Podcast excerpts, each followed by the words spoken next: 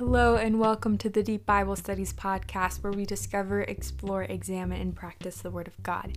I'm your host, Claudia Rivera Guevara, and today we will go through part 2 of John 7:20 through 24. And so let's get right started.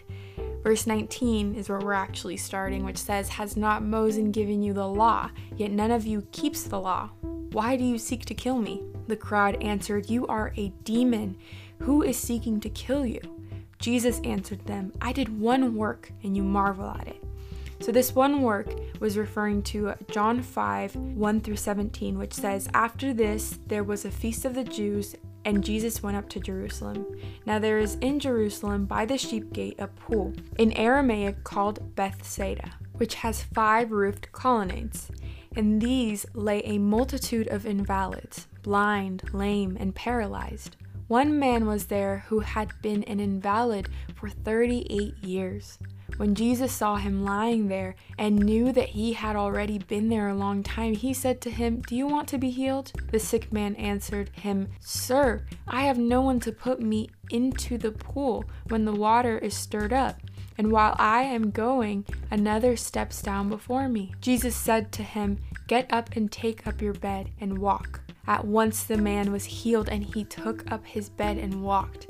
Now that day was a Sabbath. So the Jews said to the man who had been healed, 'It is a Sabbath, and it is not lawful for you to take up your bed.' But he answered them, 'The man who healed me, that man said to me, "Take up your bed and walk."' They asked him, 'Who is the man who said this to you, "Take up your bed and walk"?' Now the man who had been healed did not know who it was, for Jesus had withdrawn, as there was a crowd in the place. Afterwards, Jesus found him in the temple and said to him, 'See, you are well. Sin no more, that nothing worse may happen to you.' The man went away and told the Jews that it was Jesus who had healed him. And this was why the Jews started persecuting Jesus, because he was doing these things on the Sabbath. But Jesus answered them, 'My Father is working until now, and I am working.'" So this healing, as we just recapped, which by the way, we did do an episode on this, so if you want to go back to watch that and hear all the commentary regarding this, this healing is on the Sabbath. And this is the healing that evoked the Jews to persecute Jesus, which of course was all according to God's will. So let's read the next couple of verses. "Moses gave you circumcision, not that it was from Moses, but from the fathers. And you circumcise a man on the Sabbath. If on the Sabbath a man receives circumcision so that the law of Moses may not be broken, are you angry with me because on the Sabbath I made a man's whole body well? Do not judge by appearances, but judge with right judgment." So we see our Lord constantly forbid and condemn self-righteousness and legalistic judgment upon others. And we can clearly see this in Matthew 7. But we also see in Matthew 7 the demand for, as John MacArthur describes it, the moral and theological discernment. Matthew 7:1 through 6, which is constantly quoted, says, "Judge not, that you be not judged. For with the judgment you pronounce you will be judged, and with the measures you use it will be measured to you. Why do you see the speck that is in your brother's eye, but do not notice the log that is in your own eye? Or how can you say to your brother, "Let me take the speck out of your eye," when there is a log on your own? You hypocrite! First take the log out of your own eye, and then you will see clearly to take the speck out of your brother's eye. Do not give dogs what is holy, and do not throw pearls before pigs, lest they trample them underfoot and turn to attack you." So we constantly hear Christians quoting the scripture with the excuse of getting away with their sin and not being disciplined. And I myself for a long time did not truly understand what Christ was saying in this passage. Paul Washer, I love this quote. He says, "People tell me, 'Judge not lest ye be judged,' but I always tell them, 'Twist not scripture lest ye be Satan.'" We actually are commanded to use correct judgment, or as John MacArthur described it, moral discernment. And we actually see this command in this passage. And I love how Charles Spurgeon dissected this passage when he said, "We should use our judgment, of course. The verse implies that we judge in a right sense. but we should not indulge in criticizing faculty and others in a censorious manner, as if we were set in authority and had a right to dispense our judgment upon fellows. If we impute motives and pretend to read hearts, others will do the same toward us. A hard and censorious behavior is sure to provoke reprisals. We do not object to people forming a fair opinion of our character, neither are we forbidden to do the same towards them. But as we would object to their sitting in judgment in us, we should not sit in judgment in them. This is not the day of judgment, neither are we His Majesty's judges, and therefore we may not anticipate the time appointed for the final reckoning or usurp the prerogatives of the judge in all the earth. The righteous judgment is discernment that comes from the Holy Spirit, and there is an examination of the self involved. Actually, in this judgment, it reaches out to take the speck out of your neighbor's eye from Christian to Christian, but you first take out the log out of your own eye, which this sinful behavior is accountability, and it's done in love and in prayer and in order.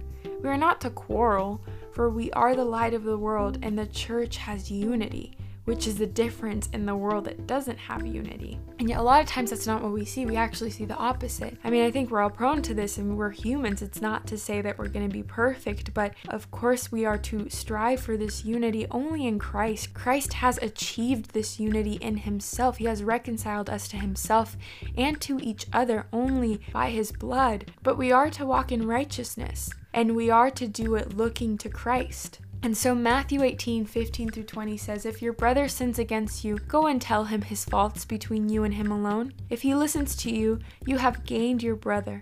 But if he does not listen to you, take one or two others along with you, that every charge may be established by evidence of 2 or 3 witnesses. If he refuses to listen to them, tell it to the church. And if he refuses to listen even to the church, let him be to you as a Gentile and as a tax collector. Truly I say to you, whatever you bind on earth shall be bound in heaven, and whatever you loose on earth shall be loosed in heaven. Again I say to you, if 2 of you agree on earth about anything they ask, it will be done for them by my Father in heaven. For where 2 or 3 are gathered in my name, there I am among them." So we cannot truly exercise incorruptible justice. That's just not in the human nature. We are not the righteous judge Himself. We cannot, and we're not God, therefore we cannot exercise justice. And there will be a day of judgment where everything will come to light, and it will be face to face with God. What we can and are commanded to do is not to cause a brother or sister to stumble, which we see that in Romans 14. And in great humility, we are to live ourselves in this righteousness of Christ, which He has imputed to us, and we are to be as innocent as children when it comes to sin, and be held accountable in righteous judgment of our brothers and sisters in the faith, as well as be open to this righteous judgment that God has called our brothers and sisters in Christ to exercise when we sin. This gives example to the world, which just cancels each other every time, at every moment. We cannot hold up believers to the same standard of righteousness because they don't know the holy God. 2 Corinthians 6:14 talks about this. The unity of Christ, the body of Christ, and the church, it's biblical. They will see, as God says in Exodus 34:5-9, "The Lord descended in the cloud and stood with him, and he proclaimed the name of the Lord.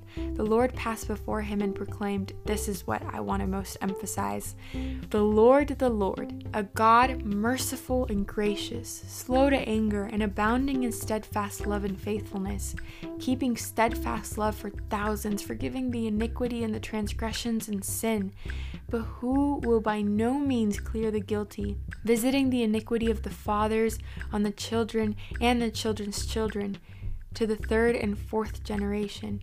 And Moses quickly bowed his head toward the earth in worship, and he said, "If now I have found favor in your sight, O Lord, please let the Lord go in the midst of us, for it is a stiff-necked people, and pardon our iniquity and our sin, and take us for your inheritance." I mean, it's true.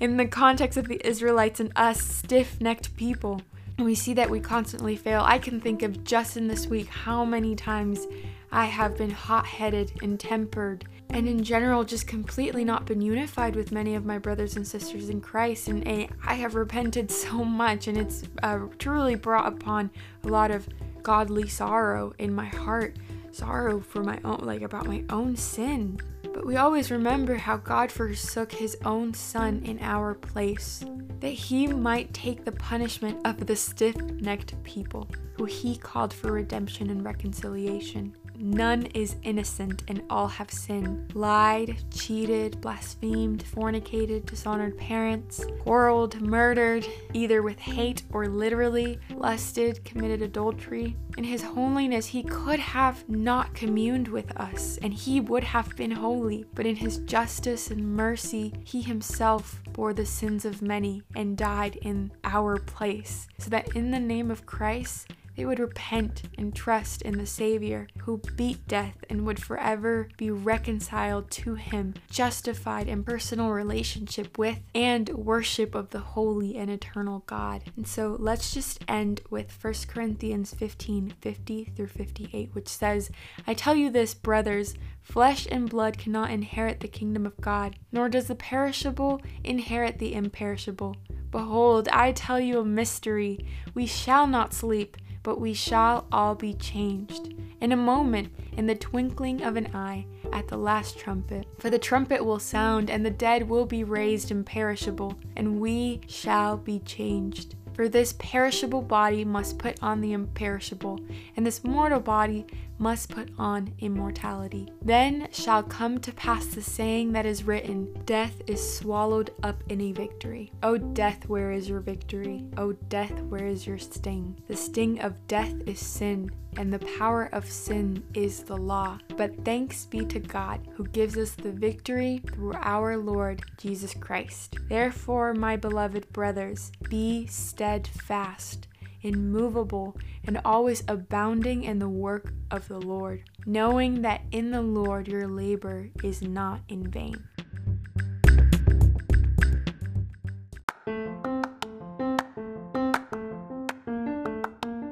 You can find more information on our website, www.deepbiblestudies.com, where you will also find the calendar to go along with the book that we will be studying. You can also find us on Instagram at Deep Bible Studies and Facebook, where you can know every single time we post a new podcast.